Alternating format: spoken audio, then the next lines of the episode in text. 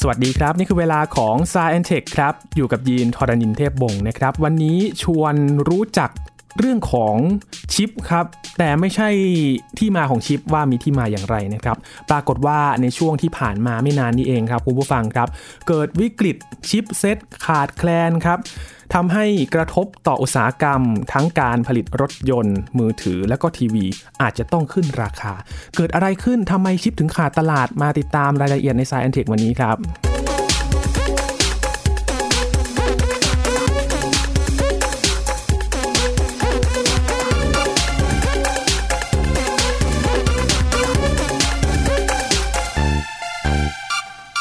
พอเห็นข่าวก็ตกใจเหมือนกันนะครับ เพราะว่าเกิดวิกฤตชิปขาดแคลนทำให้ส่งผลกระทบต่อวงการอุตสาหกรรมที่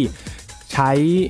ชิปเนี่ยในการผลิตเครื่องมือต่างๆ ที่เกี่ยวข้องกับเทคโนโลยี หรือแม้แต่ยานยนต์เองครับ ก็ต้องใช้ทำให้มีแววว่าของอาจจะขึ้นราคาได้นะครับ เอ๊ะทำไมชิปถึงขาดแคลนแล้วมันสำคัญอย่างไรถึงต้องใช้ชิปกันนะครับ วันนี้คุยกับพี่หลามที่รักบุญปรีชา หรือว่าพี่หลามจิกโกไอทีนั่นเองครับ สวัสดีครับพี่หลามครับ สวัสดีครับคุณยีน สวัสดีครับ คุณผู้ฟังครับ บางข่าวนะครับเขาพาดหัวแบบนี้เลยครับพี่หลามชิป แล้วก็เว้นไว้แล้วก็หายไปครับ พูดติดกันไม่ได้แล้วครับต้องขอชิปมันหายไป อันนี้เป็นมุกที่คนไทยทุกคนชื่นชอบครับ ฟังแล้วเก็ตเลยนะครับพี่หลามครับ เออใช่แล้ว น่าเป็นห่วงเหมือนกันนะครับ เป็นช่วงหนึ่งเท่านั้นเองนะครับ ต้องย้ำว่าเป็นวิกฤตช่วงหนึ่งที่ชิปขาดแคลน เอ๊ะมันเกิดอะไรขึ้นครับพี่หลาม จริงๆเราใช้คำว่าช่วงหนึ่งไม่ได้ครับ ครับ ผมจะบอกว่ามันคือจุดเริ่มต้นครับ มันแค่เริ่มเหรอครับพี่หลาม อันนี้เป็นจุดเริ่มต้นมันเป็นสัญญาณบ่งบอกว่าเราจะมีปัญหาเรื่องแบบนี้อีกในอนาคต โอ้ นะฮะอันดับแรกต้องทำให้คุณผู้ฟังเข้าใจทุกคนก่อนว่าเรากำลังพูดถึงชิปอะไร ครับผม ถ้าเราจะเรียกชิปให้เข้าใจง่ายๆเนี่ยถ้าเรียกสั้นๆว่าชิปมันจะเข้าใจยากไป อ่า แต่ถ้าเราเรียกว่าชิปประมวลผลอ่าโอเค ครับผม เพราะว่าในคำว่าไมโครโปรเซสเซอร์เนี่ย มันมีหลายชนิดมาก ๆ นะครับ ครับ ในอุปกรณ์เครื่องไฟฟ้าแทบจะทุกอย่างก็จะต้องมีไมโครโปรเซสเซอร์ซึ่งมีประเภทต่าง ๆ นะครับ ในหนึ่งเครื่องไม่ได้มีแค่ชิปเดียว อืม อย่างเช่นในคอมพิวเตอร์เนี่ย ชิปประมวลผลเนี่ย ไม่ได้เป็นแค่อันเดียวอยู่ในเครื่องที่เราเรียกกันว่า CPU นะฮะ ครับ แต่ว่ามันก็ยังมีชิปเล็กชิปน้อยชิปตัวที่ควบคุมส่วนนั้นส่วนนี้ทุกอย่างเนี่ยเรียกไมโครโปรเซสเซอร์หมดเลย อืม แต่ตอนเนี้ยที่มันเกิดสภาวะขาดแคลนเนี่ยมันคือไอตัวชิปประมวลผลหรือว่าตัวเซนเ r ้ายูนิตเลย ครับ ก็คือชิปที่เป็นแกนกลางของสมองของอุปกรณ์ชิ้นนั้น อื มันก็เลยมีปัญหาว่าตั้งแต่ต้นปีที่ผ่านมานะครับ ตั้งแต่เดือนมกราคมที่ผ่านมา ครับ ถ้าคุณยีนกับคุณผู้ฟังสังเกต สักนิดหนึ่งนึกย้อนกลับไปก็ได้ครับ ว่าเดือนมกราคมกับเดือนกุมภาพันธ์เราไม่ค่อยเห็นโทรศัพท์มือถือเปิดตัวเลย อืม มีน้อยมากนะครับ คือมีเหมือนกันแต่มีน้อยมาก ครับ ไม่ได้เปิดตัวกันแบบว่าแข่งขันกันเหมือนในสภาวะปกติ อืม สาเหตุก็มาจากชิปนี่แหละครับ ชิปตัวชิปประมวลผลเนี่ย ครับ มันขาดตลาด อ๋อ บริษัทเหล่านี้เนี่ยมีมือถือที่ดีไซน์เสร็จเรียบร้อย มีชิ้นส่วนทุกอย่างเสร็จเรียบร้อย เหลือเพียงแค่โรงงานผลิตชิปเนี่ยส่งชิปประมวลผลตัวนี้มาให้ที่สายการผลิต ครับ เสียบเข้าไปในเครื่องแล้วก็ขายได้เลยครับ อืม พอมันขาดชิปตัวเดียวมันซึ่งมันเป็นแกนกลางสมองด้วย มันก็เลยของเนี่ยขายไม่ได้เลย ออกขายไม่ได้ ก็ต้องอยู่นิ่งๆกันอย่างนั้นเลย ครับ แล้วพอหลังจากนั้นครับ สักประมาณต้นเดือนมีนา สายการผลิตก็เริ่มเดินได้อีกทีหนึ่ง ครับ ก็มีชิปออกมาจำนวนหนึ่งครับ ส่งผลให้ตลาดตื่นตัวทันที เดือนมีนาคมเนี่ย มีโทรศัพท์มือถือเปิดตัวพร้อมกันรวมทุกยี่ห้อเกือบยี่สิบ20 รุ่นครับ โอ้โหแค่เดือนเดียวเนี่ยครับอันมา ใช่ครับ อันอันมาจากเดือนมกรากุมภา อืม เขาก็เลยแบบว่า โอ้โห ช่วงนี้รีบมีรีบเปิด ครับ นะแล้วทุกคนดูร้อนรนดูรีบดูแบบไม่คิดชีวิตเลย เปิดสองรุ่นมาแข่งกันเองในยี่ห้อเดียวกันก็มี โอ้ คือเหมือนกับถ้าคนจับทางจับทิศทางเรื่องนี้ จะต้องเกิดคำถามว่าเกิดอะไรขึ้นแล้วทุกคนกำลังทำอะไรกันอยู่ ใช่ครับ เกิดอะไรขึ้นทำไมอยู่ๆมันขาดแคลนไป ถ้าเราจะตั้งคำถามว่าทำไมชิปประมวลผลถึงขาดตลาด ครับ อันนี้เนี่ยต้องให้เหตุผลเป็นสองสามทิศทาง ครับ เรื่องแรกก็คือเรามีปัญหาเรื่องของโควิดนะฮะอันนี้มันก็จะทำให้ขบวนการทำงานเนี่ยมันยุ่งยากขึ้นใช่ไหมครับ อืม อันเนี้ยเป็นส่วนหนึ่งที่ทำให้ชิปเนี่ยมันผลิตได้ช้าและได้น้อยได้จำนวนน้อย ครับ ประเด็นที่สองคือ เราพัฒนาชิปมาจนมีขนาดของทรานซิสเตอร์ เล็กมาก ๆ ครับ พอมันเล็กมาก ๆ เนี่ย ทุกวันนี้เนี่ยระดับเจ็ดนาโนเมตร ระดับห้านาโนเมตร พอมันเล็กขนาดนั้นเนี่ย สิ่งที่ทุกคนไม่เคยรู้เลย เขาคิดว่าคือคือถ้าเราไม่ได้อยู่ในอุตสาหกรรมการผลิตพวกนี้เนาะเราก็จะคิดว่า ก็ใส่วัตถุดิบเข้าไป เครื่องมันก็จะปั๊มปั๊มออกมาปุ๊บปุ๊บปุ๊บผลิตเป็นชิ้นออกมา ใช่ไหมฮะ ครับ ณยินคุณยินเคยเห็นเขาผลิตพวกชิปประมวลผลพวกนี้ไหมฮะ ส่วนตรงแกนกลางที่เรียกว่าคอนะฮะที่ที่เป็นที่อยู่ของทรานซิสเตอร์ทั้งหมดเนี่ยกับโครงสร้างทั้งหมดของชิปเนี่ย มันจะถูกผลิตออกมาทีแรกเป็นแผ่นเวเฟอร์ครับเป็นแผ่นกลม อืมครับ ๆ ที่เป็นสีลุ้งๆอ่ะเคยเห็นไหม อ๋อ แผ่นกลมๆที่เป็นสีลุ้งๆ แล้วเขาจะเอาพวกนั้นแหละมาตัดเป็นสี่เหลี่ยมเล็กๆอีกทีหนึง ครับ ทีนี้ไอตัวแผ่นวงกลมเวเฟอร์นั่นแหละ พอมันมีขนาดที่ทรานซิสเตอร์ที่มันเล็กมาก ๆ นะครับ ลงมาเนี่ย ในวงการอุตสาหกรรมตรงนี้เนี่ยเขาเริ่มมีปัญหาตั้งแต่ 14 นาโนเมตรลงมาเมื่อประมาณ 2-3 ปีก่อน อืม คือมันผลิตได้ยากขึ้นครับ ครับ เทคนิคในการผลิต CPU ทุกวันนี้ที่คนส่วนใหญ่ไม่ค่อยรู้ก็คือ เราไม่สามารถกำหนดความแน่นอนของมันได้นะครับ อ๋อ เราไม่สามารถกำหนดความแน่นอนของมันได้ว่า เราใส่แผ่นเวเฟอร์เข้าไป ครับ ยิงสัญญาณไฟฟ้าเข้าไปตุ๊กตุ๊กตุ๊กตุ๊กตุ๊กตุ๊กตุ๊กตุ๊กออกมาเป็นแผ่นเวเฟอร์เสร็จเรียบร้อยเอาไปตัดเป็น CPU ได้เลยสิบแผ่นจะได้แผ่นหนึ่งครับ โห อันนี้คือยกตัวอย่างคร่าว ครับ ๆภาษา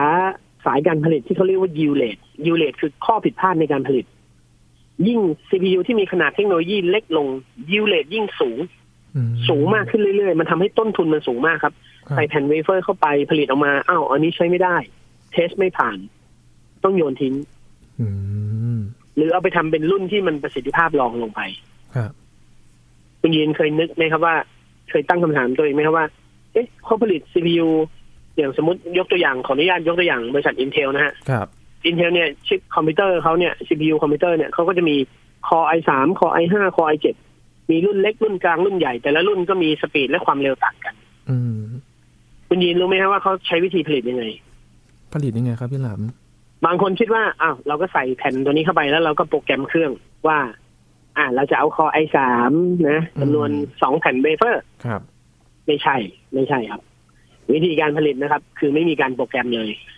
เราใส่แผ่นเวเฟอร์เข้าไปเลย ครับ แล้วพอทำได้ปุ๊บ เราเอาออกมาตัดเป็นชิ้น ๆ แล้วเราเอาไปเทส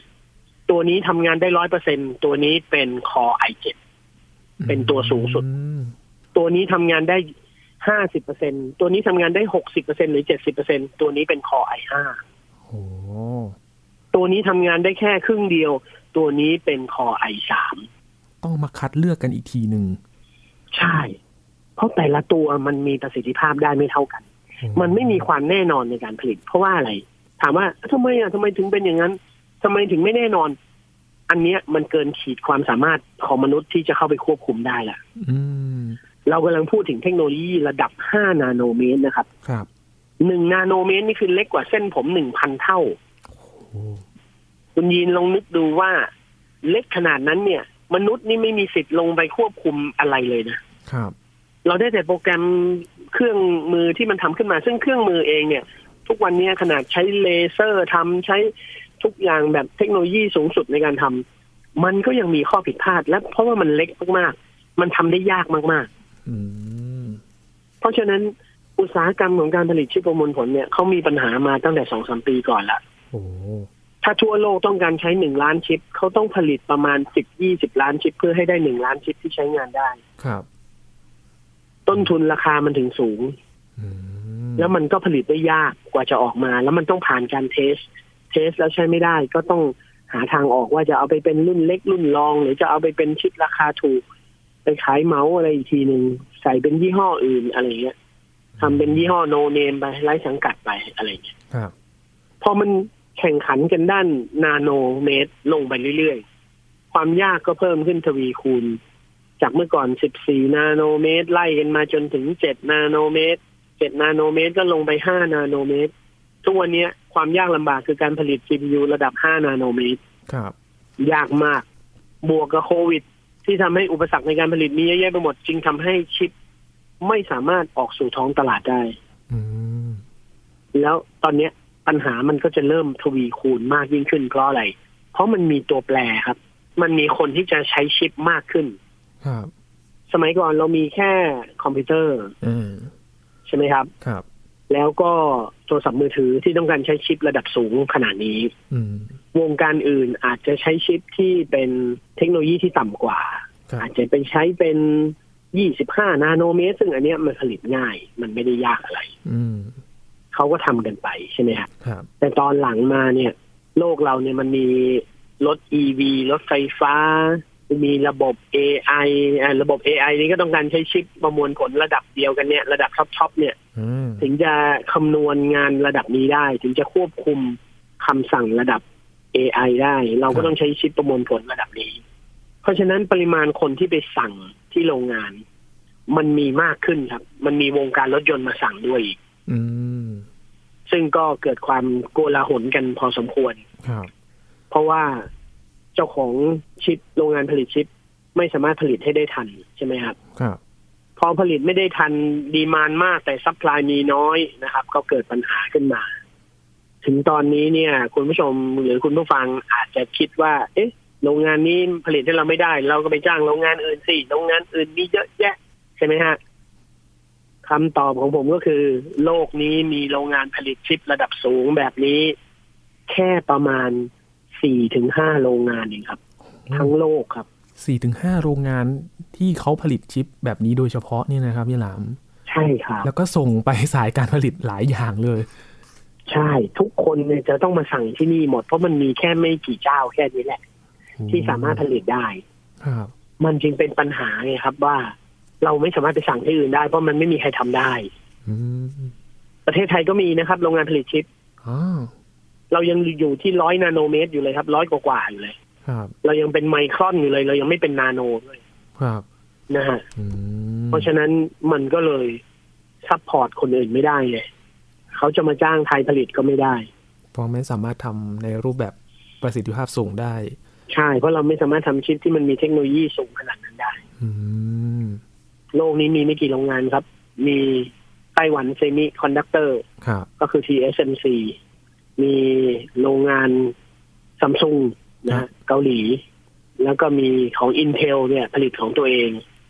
แล้วก็มีบริษัทอย่างพวกไฮนิกอ่าอันนี้ก็ของเกาหลีเหมือนกัน ครับ ผลิตทั้งชิปเมมโมรีทั้งผลิตทั้งชิปประมวลผลอ่าหลายอย่างนะครับ เนี่ยมีประมาณนี้แล้วก็มีเจ้าย่อยๆอีกประมาณรายสองราย ไม่เกินสี่ห้าเจ้านี่แหละครับ แค่นี้แหละครับ อืม นี่น้อยมาก แล้วส่วนใหญ่อยู่ฝั่งเอเชียหมดเลย ใช่ อเมริกานี่ผลิตชิปเองไม่ได้เลยนะครับ โอ้ แปลกไหมฮะ แปลกมากเลยครับพี่หลามเพราะว่า เทคโนโลยีต่างๆ เนี่ยส่วนใหญ่ทางฝั่งตะวันตกก็ไม่น้อยเหมือนกัน แต่ปรากฏว่าใช้ชิปทางฝั่งเอเชียกันหมดเลย ใช่ อย่างคอคอมเนี่ย เป็นบริษัทอเมริกันก็จริง แต่เขาก็จ้าง TSMC เป็นคนผลิตให้ โอ้ Apple iPhone ก็จ้าง TSMC จ้างซัมซุงเป็นคนผลิต ครับ เอามีเจ้าหนึงที่ผลิตชิปเองได้คือ IBM ใช่ครับ อืมทีนี้มันน้อยมากๆเลย แส น้อ ด ย ง มาก ว่า น้อยมาก กว่าจะผลิตแบบเทคโนโลยีสูงได้นี่ก็ไม่ธรรมดาเหมือนกัน ใช่ครับ มันต้องมันต้องปล่อยเวลาให้ผ่านไป เพราะว่าสถานการณ์สักเมื่อสามปีที่แล้วคำว่าเจ็ดนาโนเมตรห้านาโนเมตรนี่คือเป็นไปไม่ได้เลย ครับ มาถึงวันนี้ผ่านมาสามปี เราก็เริ่มผลิตได้แล้ว แต่เราผลิตได้น้อย แล้วก็ยังประสิทธิภาพไม่ได้ดีมากเท่าที่ควร ใช่ไหมครับ ครับ เราก็เราก็ต้องปล่อยให้เวลาผ่านไปให้เทคโนโลยีมันพัฒนาให้มันมีเวลาพัฒนา อืม คือจากนี้ผ่านไปอีกสักสามปี เราก็อาจจะผลิตเจ็ดนาโนเมตรได้สบายมากขึ้น ครับ ยิวเลตของการเออร์เลอร์การเสียของก็อาจจะน้อยลง ชิปก็อาจจะออกมาสู่ตลาดได้มากขึ้น ราคาชิปก็อาจจะถูกลงใช่ไหมครับ ครับ แต่ณเวลานี้เนี่ย ถ้าดีมานมันโอเวอร์ซัพพลายแบบนี้นะ ราคาไม่มีวันถูกลง โอ้ มีแต่จะแพงขึ้น ครับ ใช่ไหมครับ มันก็จะกระทบ กฎ กับ ของธรรมชาติเลย ราคา ดีม าน อืม ใช่ไหมฮะ อ่า ดีมานเยอะกว่าซัพพลายเสร็จเลยขึ้นราคาแน่นอน ใช่ครับ ใครจ่ายแพงกว่าคนนั้นได้ไป อืม ไม่ใช่ปัญหาเล็กๆเลย ใช่ครับ แล้วที่ผมบอกว่ามันเป็นแค่จุดเริ่มต้นคืออะไร อันเนี้ยน่าจะเป็นครั้งแรกที่มีปัญหาเรื่องนี้ ครับ แสดงว่าเดี๋ยวมันก็ต้องมีปัญหาเรื่องนี้อีก อืม เพราะว่ามันไม่ได้จบแค่นี้นี่ ใช่ไหมฮะ ใช่ ยังไงทุกเดือนทุกปี รถยนต์ก็จะพัฒนารุ่นใหม่ไปเรื่อยๆ ก็ต้องใช้ชิป มือถือก็ออกใหม่แทบทุกเดือน มีรุ่นใหม่รุ่นเก่าไล่มาทำแข่งขันทางการตลาด อืม คนนู้นคนนี้ก็พัฒนาอุปกรณ์มี AI ใส่เข้าไป ครับ ความต้องการใช้ชิปเนี่ยมันเดินหน้าไปเรื่อยๆเนี่ยในขณะที่ความก้าวหน้าในการพัฒนาหรือขีดความสามารถในการผลิตเนี่ย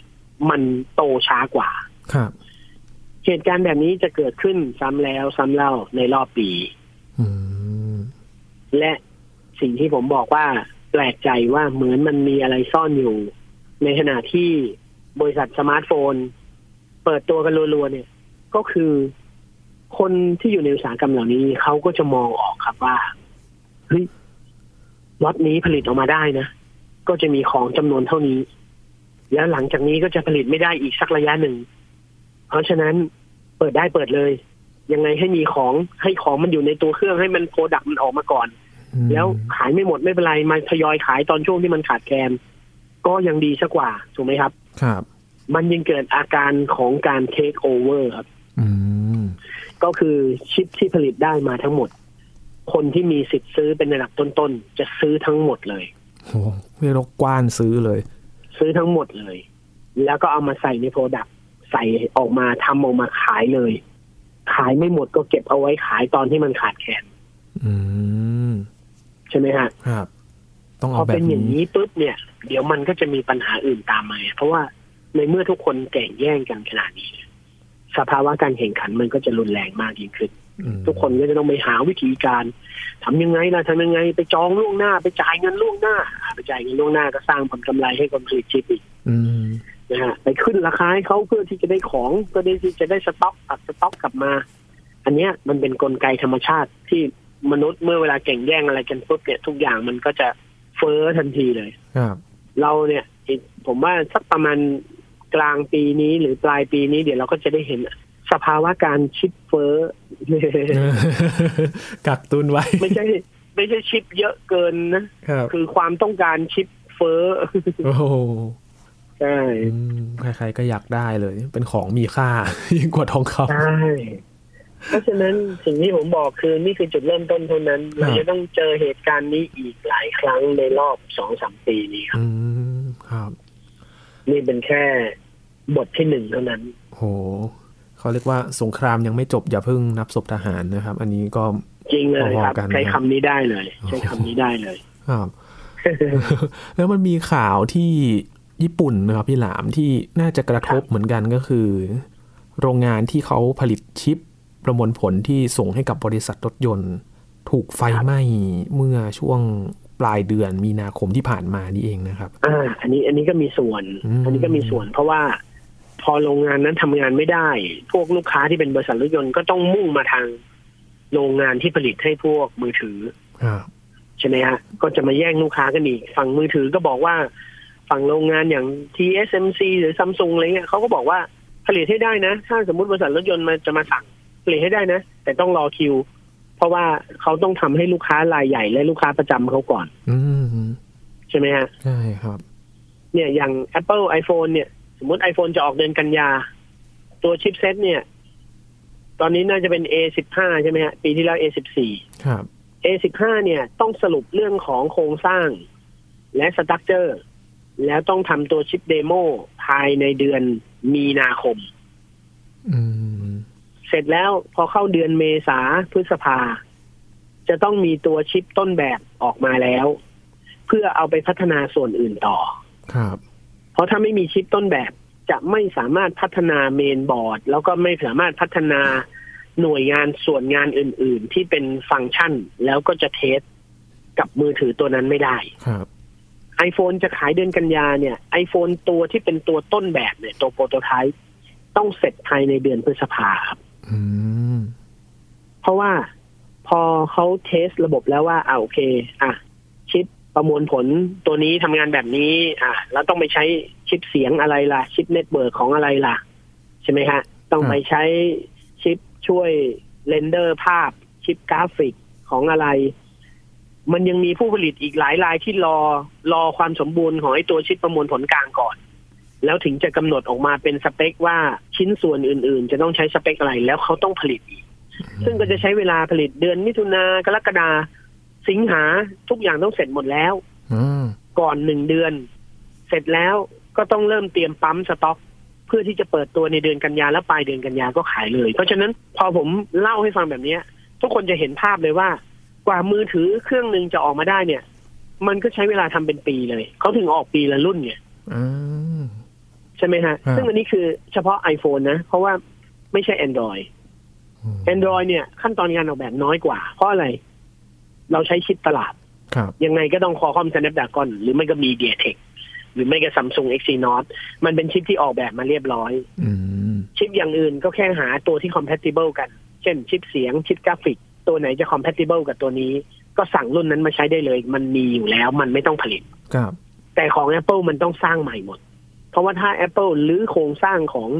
iPhone ตัวนั้น แล้วบอกว่าไม่เราไม่ได้ใช้ใช้วิธีแบบเดิม เราใช้วิธีแบบใหม่ เพราะแบบใหม่ก็ต้องสร้างใหม่หมดเลยครับ อืม แต่ทุกคนยอมทำตาม Apple เพราะอะไร เพราะ Apple สั่งชิปพวกนี้ หรือสั่งชิ้นส่วนฮาร์ดแวร์พวกนี้เพื่อที่จะมาประกอบกันเป็นมือถือเนี่ย เขาสั่งทีละหนึ่งร้อยล้านชิ้น ครับ ทุกคนก็ยินดีผลิตให้ คุณจะทำใหม่กี่รอบก็ได้ผมไม่ว่าเลย ขอให้คุณสั่งหนึ่งร้อยล้านชิ้นเถอะ อืม มันเป็นประโยชน์ต่อเขาแน่นอนไงใช่ไหมฮะ อืม แต่ในขณะที่ Android เนี่ย สามารถจัดฮาร์ดแวร์แล้วประกอบร่างเสร็จได้ภายในหนึ่งเดือนเทสระบบเออโอเค สเปคประมาณนี้ราคาต้นทุนเท่านี้ขายในราคาเท่านี้ สั่งผลิตได้เลยนะ ครับ Android ถึงออกได้ทุกเดือนนี่ครับ อืม แต่ iPhone เนี่ยออกได้แค่ปีละรุ่น ครับอื มันต่างกันตรงนี้ครับ อืม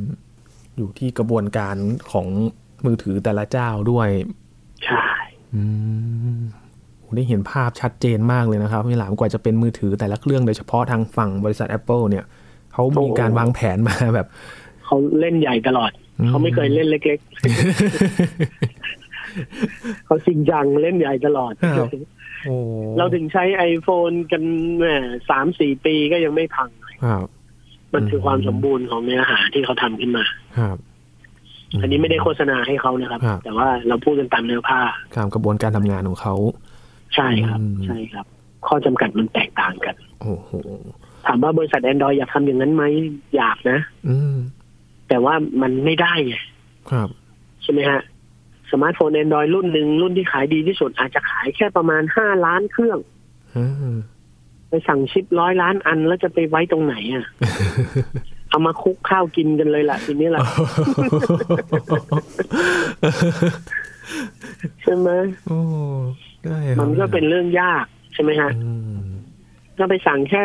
สองสามล้านชิ้นเนี่ย โอ้ยลำบากละ ครับ ใครเขาจะผลิตให้ เขาบอกไม่คุ้มหรอกพี่ขึ้น ขึ้นแม่พิมพ์ก็ไม่คุ้มแล้ว อืมเอาจริงๆก็เห็นใจหลายฝ่ายเหมือนกันนะครับ ตอนนี้ ก็คือว่า อืม โอ้มันมันด้วยศักยภาพการทำงานจริง ๆ แล้วก็ทรัพยากรด้วยแบบนี้เนี่ย มัน ครับ มันก็ต้องใช้เวลาจริง ๆ อย่างที่พี่หลามบอกใช่ไหมครับ ว่ากว่ามันจะผลิตชิปได้เนี่ย มันต้องใช้เวลาจริง ๆ กว่า มันจะพัฒนาไปถึงขั้นนั้น ตามความต้องการได้จริง ใช่ ๆ โอ้ อย่างไอโฟนปีที่ผ่านมาเนี่ยขายช้าก็เพราะว่าไอโรงงานผลิตชิ้นส่วนย่อยๆ เนี่ย ไม่ได้รับคำสั่งสักที เพราะว่าทีม Apple เองเนี่ยเขากลัวเรื่องโควิดใช่ไหมเขาก็ work from home ครับ เขาก็ไม่สามารถเข้าห้องแลบเพื่อที่จะเทสอุปกรณ์ได้ อืม พอมันเลยรอบปกติไปเนี่ย เลยเดือนพฤษภาไปเนี่ยไอ้โรงงานพวกนั้นก็เริ่มตีโพยตีพายแล้วว่าโอ้ทำไมออเดอร์มาตอนนี้ผลิตไม่ทันนะ อืม จะมาเร่งเร่งเร่งไม่ได้นะ ต้องยืดเวลาออกไปนะ ครับ สุดท้าย iPhone 12 ถึงได้ขายช้ากว่าปกติ อืม เนี่ยมันเป็นผลต่อเนื่องหมดเลย คือทุกอย่างมันเป็นไทม์ไลน์ของมันอยู่แล้วเขาวางตารางเอาไว้อยู่แล้วว่าต้องอันนี้ต้องเสร็จเวลานี้ อันนี้ต้องเสร็จเวลานี้ สายการผลิตเขาก็จะเว้นรอไว้ แล้วก็ผลิตตัวนี้ตัวนี้ ครับ รอให้สำหรับลูกค้ารายใหญ่โดยเฉพาะ พอมันไม่ตรงเวลาอันหนึ่งมันก็รวนหมดเลยมันเลื่อนหมดเลย อืม และทีนี้พอ เรื่องนี้สำคัญ ความต้องการมันมากขึ้นคือเทคโนโลยีมันก็พัฒนาขึ้นเรื่อยๆ แล้วก็สวนทางกับการผลิตชิปอย่างเงี้ยครับพี่หลามมอง คทิรับ ศทางยังไงบ้างครับ ถ้ายังเป็นอย่างนี้ต่อไป หรือว่าเราจะแก้ปัญหากันยังไงดีครับ ในเชิงอุตสาหกรรมนะครับ มันก็ต้องหาทางออก ครับ ว่าถ้ากำลังการผลิตยังไงก็ไม่เพียงพอเนี่ย ก็ต้องมองหาเทคโนโลยีใหม่ ๆ ที่จะมาทำให้การผลิตนั้นมันดียิ่งขึ้น อืม ผมว่าสิ่งแรกที่เขาต้องแก้คือเขาต้องไปแก้เรื่องยิวเลทก่อน ว่าทำยังไงให้การผลิตมันสเตเบิลครับ ว่าทำยังไงให้มันผลิตได้เจ็ดนาโนเมตร โดยที่มันมีตัวที่ใช้งานได้มากที่สุด ครับ ให้มันมีจุดเสียน้อยที่สุด ให้มันมีส่วนที่เสียน้อยที่สุด อืม ไปลดยิวเลทตรงนั้นก่อน เสร็จแล้วค่อยเพิ่มปริมาณในการทำงานเข้าไป ครับ ซึ่งอันเนี้ยในแต่ละอุตสาหกรรมเขาก็จะต้องใช้วิธีการประเมิน อ่า สมัยนี้เขาจะไม่มีลองผิดลองถูกละเขาก็ต้องคำนวณก่อน ก็คือใช้พวก AI มาคำนวณว่าอ่ะวิธีการแก้แบบที่หนึ่งแบบที่สองอันไหนให้ผลดีกว่ากันใช้ทุนเท่าไหร่อะไรเงี้ยมันจะเป็นเซนาริโอหนึ่งสองสามแล้วก็ทำออกมา อืม นะฮะเหมือนอย่างทุกวันนี้เราจะสร้างโรงงานสักโรงงานหนึ่งเนี่ย เราต้องไปบอกคนที่ดีไซน์เลเยอร์ของโรงงานเลยนะว่า ถ้าเราอยากได้ Product Workflow ของ Product เนี่ยออกมาเนี่ยหนึ่งพันชิ้นต่อชั่วโมง โรงงานเราจะต้องมีเลเยอร์แบบไหน และต้องมีเครื่องมืออะไรบ้าง เขาจะพลอตออกมาเลยแล้วเขาจะซิมูเลตให้ครับ เขาจะจำลองให้ ว่าเนี่ย ถ้าคุณมีเครื่องปั๊มสามเครื่อง คุณก็จะได้หกร้อยแปดสิบชิ้นต่อนาที รวมทุกขั้นตอนแล้ว แต่ถ้าคุณมีเครื่องปั๊มสี่เครื่องคุณก็จะได้เท่านี้ ถ้าคุณอยากได้หนึ่งพันคุณก็ต้องมีเครื่องปั๊มจำนวนเท่านี้ แล้วก็มีอุปกรณ์อื่นเท่านั้น แล้วต้องวางเส้นทางการผลิตแบบนี้เพื่อให้ลดขั้นตอนให้มากที่สุดอะไรเงี้ย ครับ เดี๋ยวเนี้ยมันเป็นอย่างนี้ละคือมันลึกล้ำมากครับ อื มันเกินที่กว่ามนุษย์จะมานั่งคำนวณเองละ ครับ ต้องใช้ระบบคอมพิวเตอร์จำลองสถานการณ์แล้วก็คำนวณให้ โอ้ต้องใช้เทคโนโลยีเข้ามาช่วยแล้วนะครับสำหรับ ใช่ วิกฤตตัวนี้ที่ประมวลผลที่ขาดแคลนที่พี่หลามบอกว่า อย่าเพิ่งโล่งใจไปมันเพิ่งเริ่ม สงครามมันเพิ่งเริ่มนะครับ ต้อง รับมือกันให้ดีๆ หลังจากนี้นะครับ เราก็ต้อง ใช่ ดูสถานการณ์ต่อไปนะครับ ว่าจะเป็นยังไงและเทคโนโลยีจะมาช่วยแก้ปัญหาได้มากน้อยแค่ไหนนะครับ วันนี้ขอบคุณพี่หลามากๆเลยครับ ที่มาช่วยวิเคราะห์ถึงสถานการณ์ที่เกิดขึ้นในครั้งนี้นะครับ ได้ครับ ครับ ขอบคุณมากครับ สวัสดีครับ ขอบคุณครับสวัสดีครับ นี่คือ Science Tech นะครับ คุณผู้ฟังครับ เราต้องจับตากันดูต่อไปว่าวิกฤตครั้งนี้จะแก้ปัญหาได้อย่างไรสำหรับชิปประมวลผลขาดแคลน ส่งผลต่อการผลิตเครื่องมือเทคโนโลยีต่างๆ มากมายเลยนะครับ คุณผู้ฟังติดตามรายการกันได้ที่ www.thaipbspodcast.com รวมถึงพอดแคสต์ช่องทางต่างๆ ที่คุณกำลังรับฟังอยู่นะครับ อัปเดตเรื่องราววิทยาศาสตร์เทคโนโลยี และนวัตกรรมกับเราได้ที่นี่ทุกที่ทุกเวลาครับ ช่วงนี้ยีนทรณินเทพวงศ์พร้อมกับพี่หลามที่รักบุญปรีชาลาไปก่อนนะครับ สวัสดีครับ